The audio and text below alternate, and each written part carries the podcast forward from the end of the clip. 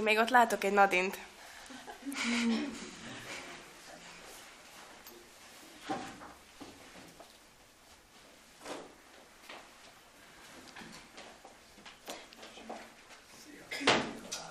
Nyugodtan tegyétek arrébb, igen. Sziasztok, gyerekek! A mai történetem az kicsit a gyerekszombatiskola folytatása lesz, ahol a Fanni és a Gergő voltak. Az ajándékokról beszéltünk, Isten ajándékáról beszéltünk. Az volt a kérdésem hozzájuk, hogy mi volt Isten legnagyobb ajándéka az embereknek. És ugye Gergő nagy ügyesen mondta most is, hogy Jézus. Én is egy olyan történetet hoztam, amiben egy ajándékozás van. Az első kérdésem az lenne hozzátok, hogy voltatok-e már játékboltban? Ki volt? Tegye fel a kezét, aki volt. A felnőttek is látom, hogy voltak már. És uh, én még nem voltam soha, meséljétek már el nekem, hogy hogy néz ki egy játékból. Mi van benne? Társas játékok, igen. Milyen játékok vannak még? Lego. Az most nagyon menő, igen. Plüsmaci. És ugye színes egy játékból, nem? Meg megy a zene. Ugyan jól érzi magát bent az ember, nem? A, az én történetem, amit most fel fogok olvasni nektek, ez is egy játékbolt. Ból, játékboltban játszódik. Azt szeretném kérni, hogy figyeljetek nagyon a történetre, nem lesz hosszú. Hol volt, hol nem volt, volt egyszer egy játékbolt. A kirakatban sok szép játék mellett ott ült egy barna hajú baba. Voltak ott szőke babák, vörös babák, fekete babák is sorra, Elkeltek valamennyien. Csak a barna hajú baba ült ott tavasztól nyárig, nem jött érte senki. Vajon ki viszel engem? Vajon kinek kell egy barna hajú baba? Töprengett. Téged senki, nevetett egy barna mackó. De engem mindjárt elvisz ez a kisfiú. És már emelte is le a macit a polcról az eladó, hogy átadja a kisfiúnak. Engem is havar elvisznek, dicsekedett a focilabda. Olyan még nem volt, hogy a focilabdákat porosodni hagyják a játékboltban. És tényleg, sorra elfogtak a barna hajú baba körül a játékok. Új autókkal, labdákkal és szőke, vörös, fekete babákkal töltötték fel a kirakatot, csak a barna hajú baba maradt állandó végig. De eljött az ő napja is. Egy borús őszi napon belépett egy idős néni a boltba. Azt a gyönyörű barna hajú babát kérem. Már régen kiválasztotta a kisunokám. Tavasz óta csak arról hallok, milyen jó lenne, ha az övé lehetne, mondta a kedves asszony. A babát kiemelték a kirakatból, és szépen becsomagolták egy díszdobozba. A néni kilépett vele az utcára, a hideg pára azonnal lecsapódott a baba dobozára, így a baba sokáig nem látott semmit. Aztán belépett vele a néni egy nagy házba. A meleg levegő elpárologtatta a díszdobozról a nedvességet, így a baba láthatta, hogy egy olyan házba került, ahol minden fehér. Fehérek voltak a falak, fehérek a bútorok, a székek, a padok, az asztalok, a polcok, az ajtók. A jövő menő emberek is fehérbe öltöztek. Vajon hol lehetek? Hova hozott az új gazdám? A néni benyitott egy fehér ajtón, és egy kis szobába értek. A fehér ágyon, fehér paplan alatt egy falfehér kislány feküdt. Nézd, mit hoztam neked, ez a szép ajándék meglás meggyógyít majd, adta át a babát a néni a kislánynak. Jaj, de gyönyörű, ölelte magához a kislány a babát, és már is, mintha picit pirosabb lett volna az arca. Már ki is találtam, hogy mi lesz a neve. Csillának fogom hívni, mert olyan csillogó a szeme. A baba is örült, hogy örömet okozott ennek a kislánynak. A néni is örült, hogy örömet okozott az unokájának. A kislány is örült, hogy megkapta ezt a szép babát, amire tavasz óta vágyakozott. Hamarosan meg is gyógyult. Mikor hazaért, várta már a sok szőke baba, vörös hajú baba, fekete hajú baba, a sok labda, a sok játék. De azokkal nem játszott, csak csillával, aki meggyógyította. Ez lett volna a kis történetem, és azt szeretném még nektek útra valóul mondani, hogy ne felejtsétek el soha, amit beszéltünk, amit Gergő mondott, hogy Isten legnagyobb ajándéka Jézus Krisztus volt számunkra. Amen.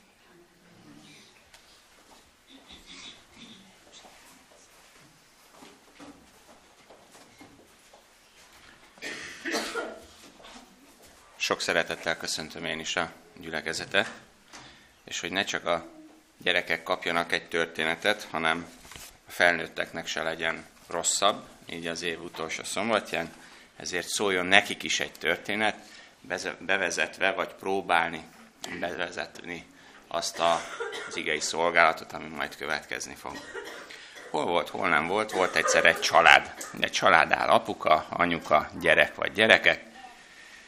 Itt a gyerek az egy kisfiú volt, és az apuka pedig egy dolgos ember. Milyen a dolgos, amikor hazaér, lerogyott a fotelbe, és elszaladt előtte az egész napja, hogy ki mennyire szúrt ki vele, mennyit kellett dolgoznia, és egyébként is. És ahogy így morfondírozott, megállt előtte a kisfia, és megkérdezte tőle, apa, mennyi a te órabéred?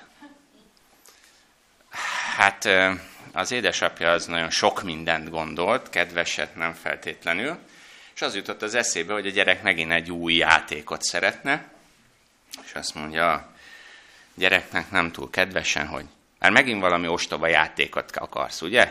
Miért nem hagysz engem békén? Menj a szobádba, hagyjál békén. A gyerek lehorgasztotta a fejét, és elment a szobájába. És az apa tovább elmélkedett, hogy, hogy kitoltak vele, hogy volt egy projekt, amit ketten elvállaltak a kollégájával.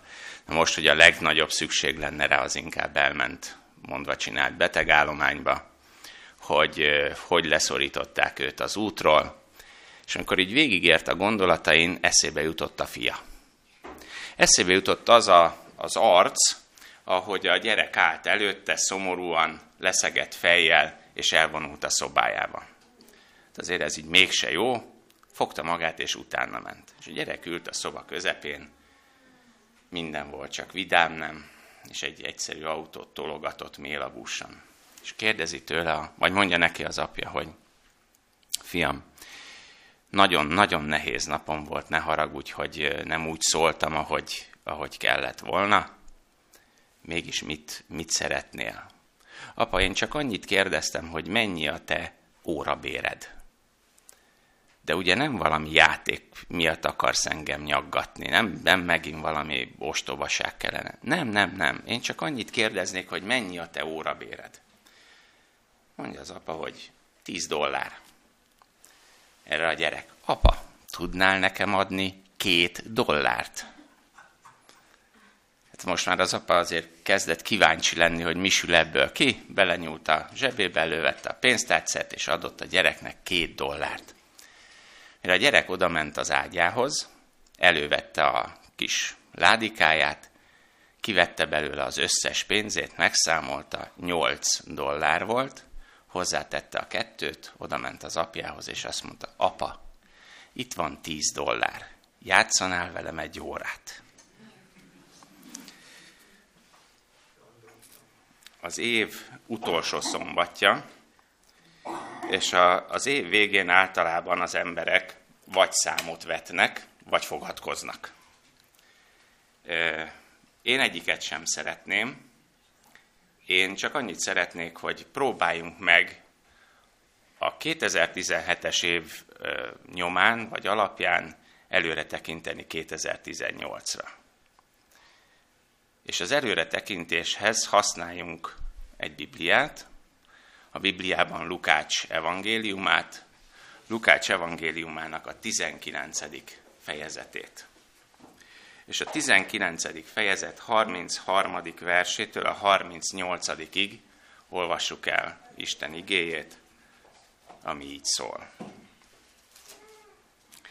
És mikor a vemhet eloldották, mondának néki annak gazdái. Miért oldjátok el a vemhet? Ők pedig mondának az Úrnak szüksége van rá. Elvivék azért Jézushoz, és az ő felső ruháikat a, vehem, a vemhéret vetvén Jézust helyezteték. És mikor ő méne, az ő felső ruháikat az útra teríték.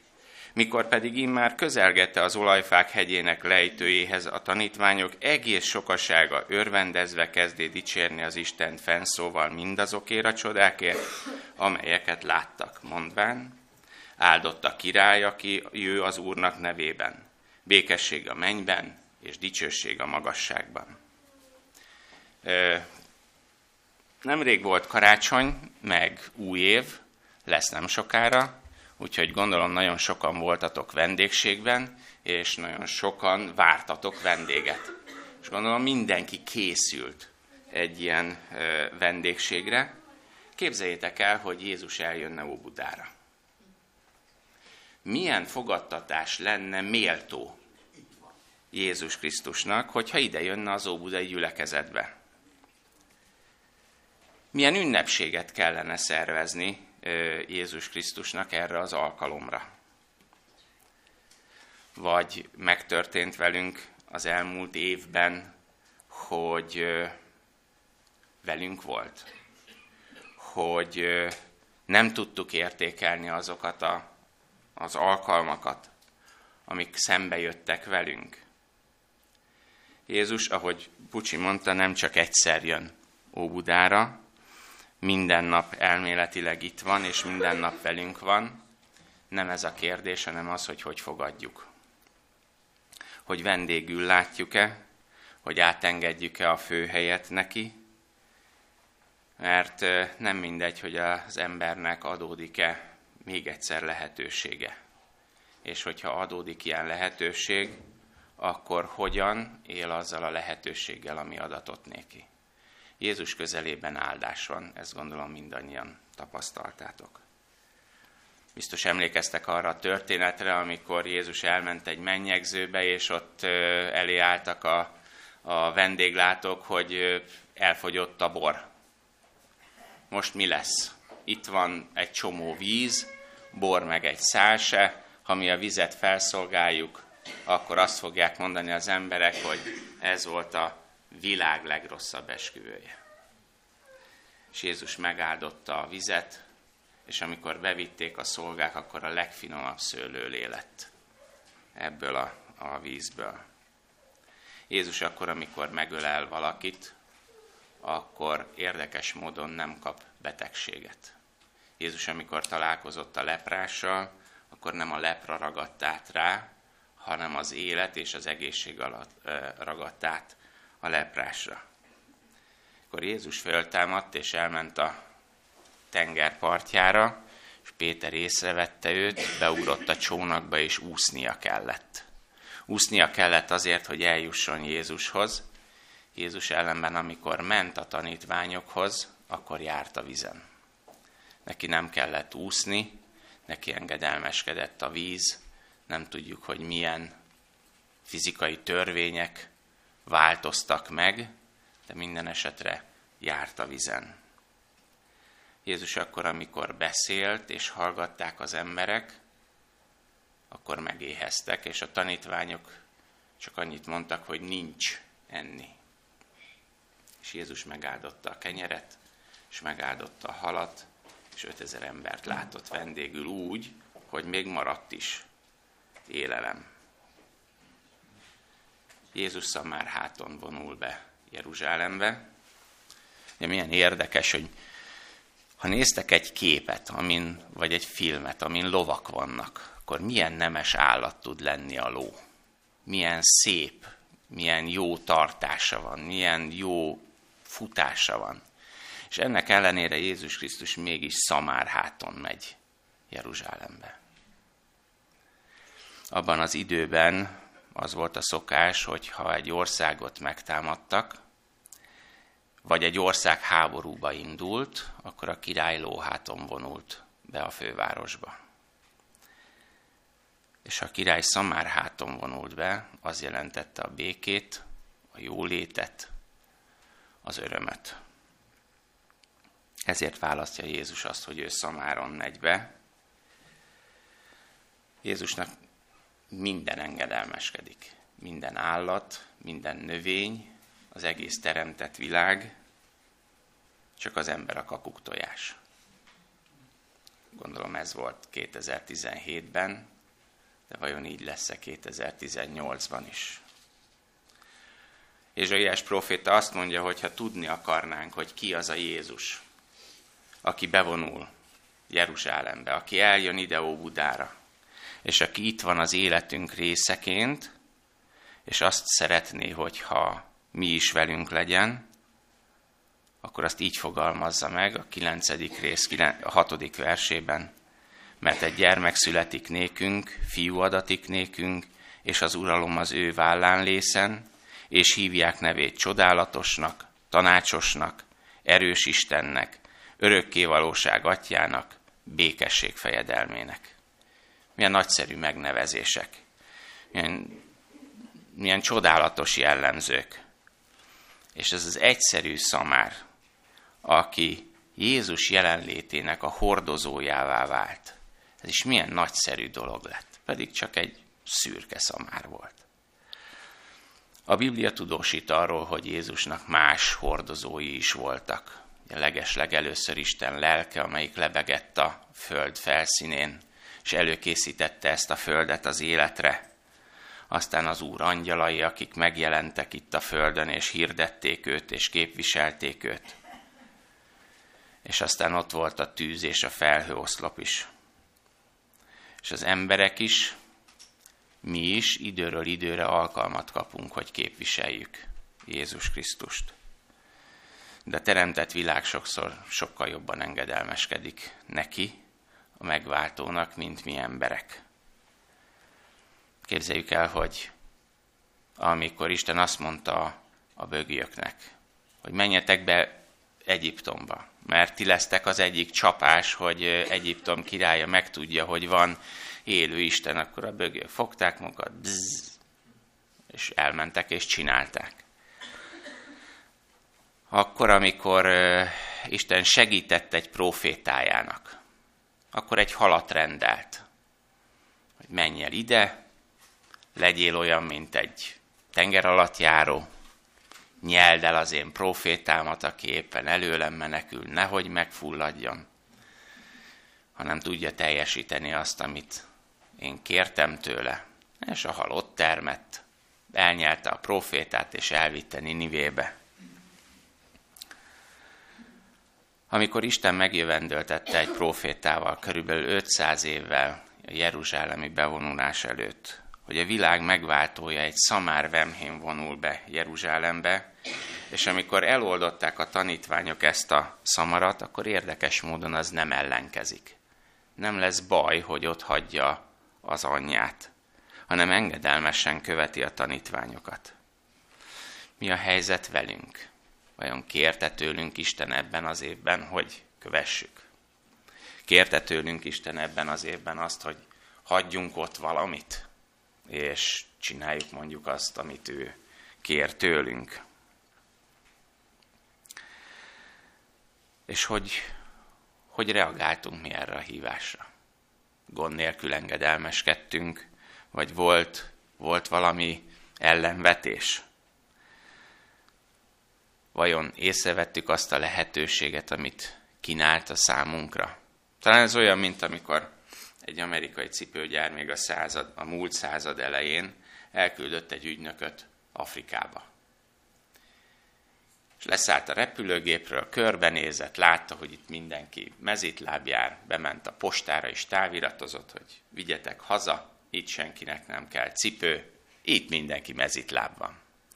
Hazavitték, küldtek egy másik ügynököt. Leszállt a repülőről, meglátta, hogy mindenki mezitláb jár, bement a postára és küldött egy táviratot.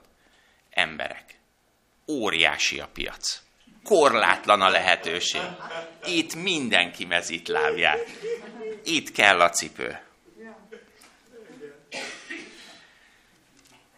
Jézust egy szamár vitte be, egy olyan szamár, amit, akin még nem ült ember a szomszédunk az nagy lovas, western lovagol, és mesélte, hogy ez egy külön szakág, mondjuk így, amikor olyan lovat kell betörni, akin még nem ült ember.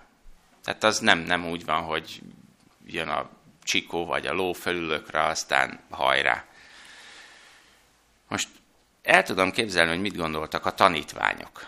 Amikor Jézus azt mondja, hogy menjetek el, ott van egy szamárnak a vemhe, hozzátok ide, és majd én arra felülök, vagy hát azért azon még nem ült senki, uram, mi lesz, hogyha te ráülsz? Hát mondjuk úgy, hogy beláthatatlan következményei lesznek. Azon az állaton még nem ült senki, nem mutatták meg, hogy hogy kell embert hordania, hogy kell embert szállítani, és ami a legfontosabb, hogy még nem volt senki befolyása alatt. És Jézusnak pont ez kellett. És amikor felült rá, akkor az az már engedelmesen megindult vele, és a tanítványok akkor döbbentek rá, hogy újra egy profécia teljesedett. Akár hova mentek Jézussal, akár hány napot töltöttek vele, egy profécia mindig beteljesedett. Zakariás írta meg ezt, 9. fejezetben lehet olvasni a 9. versben, Örülj nagyon Sionnak, Sionnak leánya, örvendez Jeruzsálem leánya. Ímé jönnéked a te királyod, igaz és szabadító ő, szegény és szamár háton ülő, azaz nőstény szamárnak vemhén. Több száz évvel ezelőtt kijelentette a proféta, hogy a világ megváltója szamár háton jön Jeruzsálembe. Egy olyan szamáron, aminek különös szerepe van a világ történelemben mert még egy szamár is tud fontos lenni. Még egy szamár is hozzá tud járulni ahhoz, hogy az üdvösség királya menjen az útján. Még egy szamár is hozzá tud járulni ahhoz, hogy neked és nekem üdvösségünk legyen. Mit gondoltok, ki volt jobb helyzetben ez a szamár, aki vitte Jézust, vagy Cirénei Simon, aki vitte Krisztus keresztjét? vajon melyik volt az, amelyik, amelyik közelebb volt a megváltóhoz. Ezt a szamarat, ezt el kellett oldozni, mert megkötözött volt. Nem tudom, hogy 2007-ben melyikünknek milyen megkötözöttsége volt, de Jézus azért jött erre a földre, hogy ezt a megkötözöttséget feloldja. Olyan megkötözött emberekért jött, akiket a világ véleménye befolyásol, akiknek a világ igénye szerint és az elvárása szerint e, próbálnak megfelelni, de mindez semmi az örökké valósághoz képest. De olyan elküldhet minket azért, hogy eloldozzunk valakit. Hogy megkötözött embernek hirdessük az Úr eljövetelét ezt a szamarat is emberek kötözték meg, és bennünket is meg tudnak kötözni emberi szokások. Olyan megkötözöttséget okozhatnak ezek a szokások, hogy az ember nem képes észrevenni azt, hogy itt van a világ megváltója. Érte. Tudjátok, amikor Jézus elkezdte a szolgálatát, egy nagyon érdekes igét olvasott föl a zsinagógában. Az Úrnak lelke van én rajtam, mivel hogy felkent engem, hogy a szegényeknek az evangéliumot hirdessem, elküldött, hogy a töredelmes szívűeket meggyógyítsam, hogy foglyoknak szabadulást hirdessek, és a vakok szemeinek megnyílását, hogy szabadon bocsássam a lesújtottakat, és hirdessem az Úrnak kedves esztendejét. Jézus Óbudára jön ma és azt szeretné, hogy mindenféle megkötözöttségtől megszabadítson bennünket. Hogy tudjuk hirdetni 2018-ban, hogy itt van Isten köztünk. Amikor Jézus vonult Jeruzsálembe, Máté erről az, es- erről az eseményről így számol be, ezt a 21. fejezet 9. versében lehet olvasni. Az előtte és az utána menő sokaság pedig kiált vala mondván, Hozsánna a Dávid fiának. Áldott, aki jő az Úr nevében. Hozsánna a magasságban. Nem tudom, én modern szóval próbálom mondani, volt egy angyali sajtótájékoztató itt a Földön. Mikor Jézus megszületett, akkor ők ezt így adták tudtul, dicsőség a magasságos mennyben az Istennek, és a földön békesség, és az emberekhez jó akarat. Lukács evangélium a második fejezetében lehet ezt olvasni. Most az emberek azt mondják, hogy Hozsánna Dávid fiának. Áldott, aki jő az Úr nevében. Hozsánna a magasságban. Máté, akkor, amikor ő beszél erről, akkor a királyság oldaláról tudja ezt megközelíteni. Én nagyon sokat jártam Angliába, különösen ennek az évnek a, az elején, és azt lehetett tapasztalni, hogy az angolok azért szeretik a királynőt, szeretik második Erzsébetet. Sőt, az angol himnusz refrénye is ez, hogy Isten óvd a királynőt most, vagy ha király lesz, akkor majd a majd a királyt. És Máté szerint ugyanez a, király, ez a kiáltás hangzik el itt a nép ajkáról, hogy Isten óvd meg a Dávid fiát, mert szükségünk van rá, mert kell nekünk az, hogy itt legyen közöttünk. Lukács evangéliuma másképp szemléli ezt. Ő azt mondja, hogy a hozsánna nem más, mint azt, hogy Istenünk, ments meg bennünket, őriz meg bennünket, szabadíts meg minket. Képzeljétek el ezt a jeruzsálemi bevonulást, hogy az emberek egyik fele azt, kivál, azt kiáltja, hogy őrizd meg a Dávid fiát, mert szükségünk van rá, a másik pedig azt kiáltja, hogy Dávid fia szabadíts meg bennünket, mert az üdvösség és a szabadítás az Istené. Lesz egy másik nagy bevonulás, aminek a szombatiskola alapján én úgy gondolom, hogy mindannyian részesei leszünk. Ez az új jeruzsálemi bevonulás, és ez akkor lesz, amikor Isten népe megjelenik a kapuknál, Jézus pedig a népe élén. Jelenések könyvében János így írja le ezt a bevonulást. Ez a hetedik rész kilencedik versében. Azután látám és ímé egy nagy sokaság, amelyet senki meg nem számlálhatott minden nemzetből és ágazatból és népből és nyelvből, és a királyi szék előtt és a bárány előtt állnak vala fehér ruhákba öltözve, és az ő kezeikben pálmaágak. Ugye nem lehet azt mondani, hogy nincs összefüggés a kettő között. A nép itt is, ott is hangosan kiállt és ezt lehet olvasni, kiáltanak nagy szóval, az idvesség a mi Istenünké, aki a királyi székben ül, és a bárányé. Ez az a pillanat, amikor bevonulunk a kapukon, és az angyalok a fejünkre teszik a koronát, és ezzel üzenik, hogy innentől kezdve Krisztussal uralkodunk a világ végéig, örökkön örökké.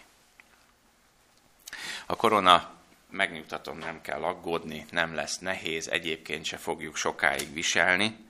Amikor ugyanis bemegyünk a trónterembe, és megállunk az Atya előtt, aki elismeri, hogy az ő szeretete révén vonzott mindenkit oda, akkor letesszük ezt a koronát, és hálát adunk azért, hogy elküldte Krisztust, és az ő egyszülött fiát adta érettünk, hogy akik hittünk benne, azoknak üdvössége legyen. Hogyan reagált vajon Jézus a jeruzsálemi bevonulásra? Én úgy gondolom, hogy ha Jézus Krisztusnak az emberi mi volt a került volna előtérbe, akkor pont úgy reagált volna, mint ahogy manapság szokott egy sztár, vagy egy celeb. Hogy örült volna, hogy, ő, hogy éjjenzik. És abban, a, abban az esetben nekünk nem lett volna semmi reményünk. Egyszer egy prédikátort megdicsértek azért, hogy milyen szépen prédikált. Mikor lejött a szószékről, akkor oda mentek hozzá, megrázták a kezét, és azt mondták, hogy atyám fia, közelebb hoztat hozzánk a Krisztust. A prédikátor erre csak annyit válaszolt, hogy mit gondoltok? Amikor Jézus ment Jeruzsálembe, a szamár, aki nült, az nem hallotta azt, hogy éjjeneznek? Nem látta azt, hogy lengetik a pálmaágakat? Dehogy nem. És azt gondoljátok, hogy ezt magának tulajdonította? Dehogy is. Ő csak vitte, vitte Jézust Jeruzsálembe. Így vagyok ezzel én is, Jézus szamara, aki egyszerűen viszi Jézus Krisztust Jeruzsálembe. Jézus azt is tudta, hogy rövid ideig fog tartani ez a dicsőítés, mert az út vége az a Golgota lesz. És azok, akik most éjjenzik, azok majd a halál, halálát akarják majd. Ha itt Lukács evangélium a 19. részét tovább olvassuk, akkor azt lehet látni, hogy előkerültek a farizeusok. Hogy hogy, hogy nem, nem tudni, de ott voltak. Ezek voltak azok az ügyeletes, vallásoskodó emberek, akik mindig a hibát keresték. miről szólt római levél, utolsó része, keressük azért a hibát. Mindig a hibát keresték, és sosem az áldást. És talán ez az a vallásos élet egyik legnagyobb rákfenéje, hogy az ember a hiba keresése közben nem veszi észre az áldást, és el fog menni az áldás mellett. Oda mentek a farizeusok Jézushoz, és ezt mondták neki a 19. rész 39. verse alapján, Mester, dorgáld meg a te tanítványaidat. Utasíts rendre a tanítványaidat, mert ez a hozsannázás, ez Zakariás proféciája szerint csak és kizárólag a messiásnak szól. Jézus természetesen ezt sem hagyja válasz nélkül, és azt mondja, hogy én meg tudom tenni, hogy elhallgattatom őket, mert amúgy sem sok ideig fognak hozsannázni nekem. De ha ezek elhallgatnak, akkor megszólal majd a természet. És ti még olyan bizonyságtevést nem hallottatok, mint amilyet a természet fog tudni közvetíteni. És én azt gondolom, hogy Jézus Krisztus a végidőben ugyanezt akarja majd beteljesíteni, és azt mondja, hogy amikor eljön, akkor elmozdít minden hegyet és szigetet. Hogy az emberek megtudják, hogy ez nem egy geológiai jelenség. Ez nem azért van, mert a természet úgy gondolta, hogy, hanem ez az Isten fiának az eljövetelét hirdeti. El tudom képzelni, hogy amikor Péter, János és Jakab ballaktak Jézus mögött Jeruzsálem felé, akkor azért úgy, hát azért nem vagyunk akárkik, lehet látni, hogy ott megy a megváltó, mi meg közvetlenül utána. És Péter észreveszi, hogy Jézusnak rászkódik a válla, és megbökheti Jakabot, hogy te, nézd az Úr, hogy szereti, hogy mi éjjenezzük, hogy mi hozsannát kiáltunk neki. Majd amikor egy kicsit előrébb megy, akkor látja, vagy akkor veszi észre, hogy Jézusnak bár rászkódik a válla, de ez a sírástól van. Jézus sírt Jeruzsálem felett, és szintén itt a 19. részben leírja Lukács, hogy miért sírt. Vaj, ha megismerted volna te is, csak a te mostani napodon is, amik néked a te békességedre valók, de most elrejtettek a te szemed előtt. Mert jönnek reád napok, mikor a te ellenségeid te körülötted palánkot építenek, és körülvesznek téged, és mindenfelől megszorítanak téged. És a földre tipornak téged, és a te fiaidat te benned, és nem hagynak te benned követ kövön, mivel hogy nem ismerted meg a te meglátogatásodnak idejét. Testvérem, te felismerted a te meglátogatásodnak idejét 2017-ben. Fel fogod ismerni a meglátogatásod idejét 2018-ban. Vagy úgy jársz, mint az az öreg Schuster, akár egy gyerektörténet is lehetett volna, aki karácsony napján elővette a Bibliáját, és elolvasott minden, minden verset, ami Jézus Krisztus megszületéséről szólt, majd letérdelt, és így imádkozott. Uram Jézusom, lemegyek a boltomba, kinyitom az ajtót, látogass meg engem. Gyere be az én kis boltomba, légy az én legkedvesebb vendégem. Lement, kinyitotta a boltját, felhúzta a rácsot, kitette a nyitva táblát, és elkezdte a napi foglalatosságát, bement hozzá egy idős ember, megkérdezte, hogy megmelegedhet-e. Abban az időben valószínű még nem tavasz volt nyáron, mint, mint most, hanem tél volt télen. És az öreg látta, hogy ennek a betért embernek levált a talpa a cipőről. Fogta magát, levette az egyik új cipőjét, látta szemre, hogy milyen méret, és odatta neki. Az öreg megköszönte, üldögélt még egy kicsit, és elment. Az öreg cipész imádkozott. Uram, mikor jössz már? Már nagyon várlak.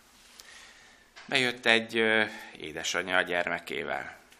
Szintén melegedni szerettek volna. Az öreg leültette őket, látta, hogy a babán alig van valami a pójáján kívül, levette azt a takarót, amivel ő szokott betakarózni, és odatta neki jó meleg gyapjú takaró volt, És mivel már ebéd felé járt az idő, megosztotta velük az ő ebédjét, majd útjára engedte őket. És Jézus még nem volt sehol. Az öreg letérdelt és imádkozott, hogy Uram, hát itt vagyok, várlak, mit kell tennem? Uram, gyere be hozzám, kérlek. De hogy fölállt az imából, kinézett az ablakon, és ott volt egy kisgyerek, apátlanul, anyátlanul bömbölve. Kiment hozzá, megkérdezte, hogy mi a baj, fiam? Azt mondja, hogy elmentem az, a szüleimmel, aztán ők, ők elengedték a kezem. Én meg jobbra fordultam, és balra néztem, és már is nem voltak sehol. Az öreg megnézte a gyereket, tudta, hogy kik a szülei, fogta magát, fölvette a sapkáját, és elment haza kísérte a gyereket. Mikor visszament a bolt, ugyanúgy volt, megijedt. Mi van, ha addig volt itt Jézus, amíg ő nem volt itt? Újra letérdelt, Uram, ha itt voltál és nem találtál, akkor gyere még egyszer, én itt vagyok. És úgy fejezi be ez az öreg Schuster a történetét, hogy mintha szél zúgása lett volna, amikor azt mondja, hogy Martin jó öreg. Háromszor voltam a boltodban. Én voltam az öreg, akinek a cipőt adtad. Soha ilyen jó cipő nem volt a lábamon. Én voltam az anya, akinek a takarót adtad. Köszönöm. Mert a gyerek még nem volt ilyen melegben télen. És én voltam a kisfiú, akit hazakísértél. Hányszor fordulhat elő a mi életünkben? hogy Jézus ott van, hogy eljön, és egy-egy esemény, vagy egy-egy körülmény formájában megjelenik, és lehet, hogy mi ezt az eseményt nem vesszük figyelembe, azt a körülményt, azt másnak tulajdonítjuk, lehet, hogy durván elhajtunk embereket, lehet, hogy nem tartjuk oda soha azt az igazi arcot, amit az emberek megérdemelnék. Na ezért sírt Jézus Jeruzsálem felett. És nem először. Volt egy korábbi alkalom is, amit feljegyeztek. Máté így ír erről, 23. rész, 37. versében. Jeruzsálem, Jeruzsálem, aki megölöd a profétákat és megkövezed azokat, akik te hozzád küldettek. Hányszor akartam egybegyűjteni a te fiaidat, miképpen a tyúk egybegyűjti kis csirkeit szárnyai alá, és te nem akartad. Mondjuk ide most Óbudát. Óbuda, Óbuda. Ti mindennek engedelmeskedtek, mindenféle irányzatnak, és amikor én jövök a városotokba, akkor nem fogadtok be. Mit tegyünk, hogy Jézus ne sírjon? Úgy gondolom, hogy tegyük azt, amit, amit kér, amit, amit szeretne, hogy tennénk. Ahogy a két tanítvány elment és eloldozták ezt a szamarat, megemlékeztek, hogy a tulajdonos megkérdezte, hogy miért viszitek el, és miért oldjátok el ezt a szamarat. A válaszuk az volt, hogy azért, mert az Úrnak szüksége van rá. Az Úrnak szüksége van rád, arra, amit van arra az egy talentumra, vagy kettőre, vagy ötre, vagy tízre, amit tőle kaptál. Azért, hogy érte dolgoz, hogy neki dolgoz, hogy, mióta, hogy miatta dolgoz. Még akkor is, hogyha ezt nem könnyű megtenni. De amikor közeledik felénk, akkor ismerjük fel a mi meglátogattatásunk idejét, mert utólag nem lesz rá lehetőség. Ha belegondoltak abba, hogy Jézus utoljára vonult be Jeruzsálembe. Nem mondta azt, hogy ha ma lekéstél, nem baj, jövök holnap is. Vagy a jövő héten, vagy egy hónap múlva. Úgy gondolom, hogy a holnap egyikünknek sincs sem megígérve, sem pedig megírva. Felismerjük a mi meglátogattatásunk idejét. Tudjuk, milyen az, amikor Jézus megszólít Tudjuk, milyen az, amikor Jézus jelenlétét kellene hordoznunk 2018-ban. Nem tudom, hogy hol tartunk most Én egyet tudok, hogy Jézus ma meglátogatta Óbudát. És azt kérdezi, hogy kihagyjuk-e ezt az alkalmat, vagy megragadjuk azt az alkalmat, és azt mondjuk, hogy Uram, nem engedlek el. Mi a Te jelenlétet hordozói szeretnénk lenni. Ebben segítsen bennünket az Úr 2018 minden percében. Amen.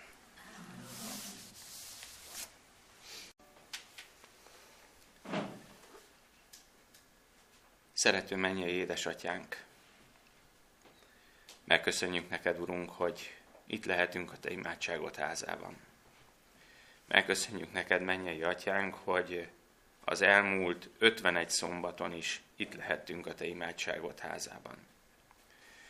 Hálát adunk neked, mennyei atyánk, az igéért, és a Te legfőbb szeretetedért, hogy Jézus Krisztust adtad érettünk a mi váltságunkért. Kérünk téged, Urunk, alázattal, hogy te légy velünk az előttünk álló új évben is, minden napon. Adurunk, hogy soha ne feledkezzünk el a te áldozatodról, a te szeretetedről, a te kegyelmedről. Adurunk, hogy ne csak szeressük, hanem akarjuk is, hogy a te jelenlétet hordozói legyünk. Adurunk, kérlek, hogy minden nap a te jelenlétedet, a te szeretetedet és kegyelmedet tudjuk hirdetni a világnak. Köszönjük neked, mennyei atyánk, a mi üdvösségünket. Köszönjük neked, mennyei atyánk, azt, hogy te vagy a mi szívünk lakója, te vagy a mi gondolatunk vezetője, és köszönjük neked, Urunk, hogy a te lelked vezetése visz közelebb hozzád napról napra. Legyen érte néked örök hála és dicsőség most és mindörökké. Amen. Amen.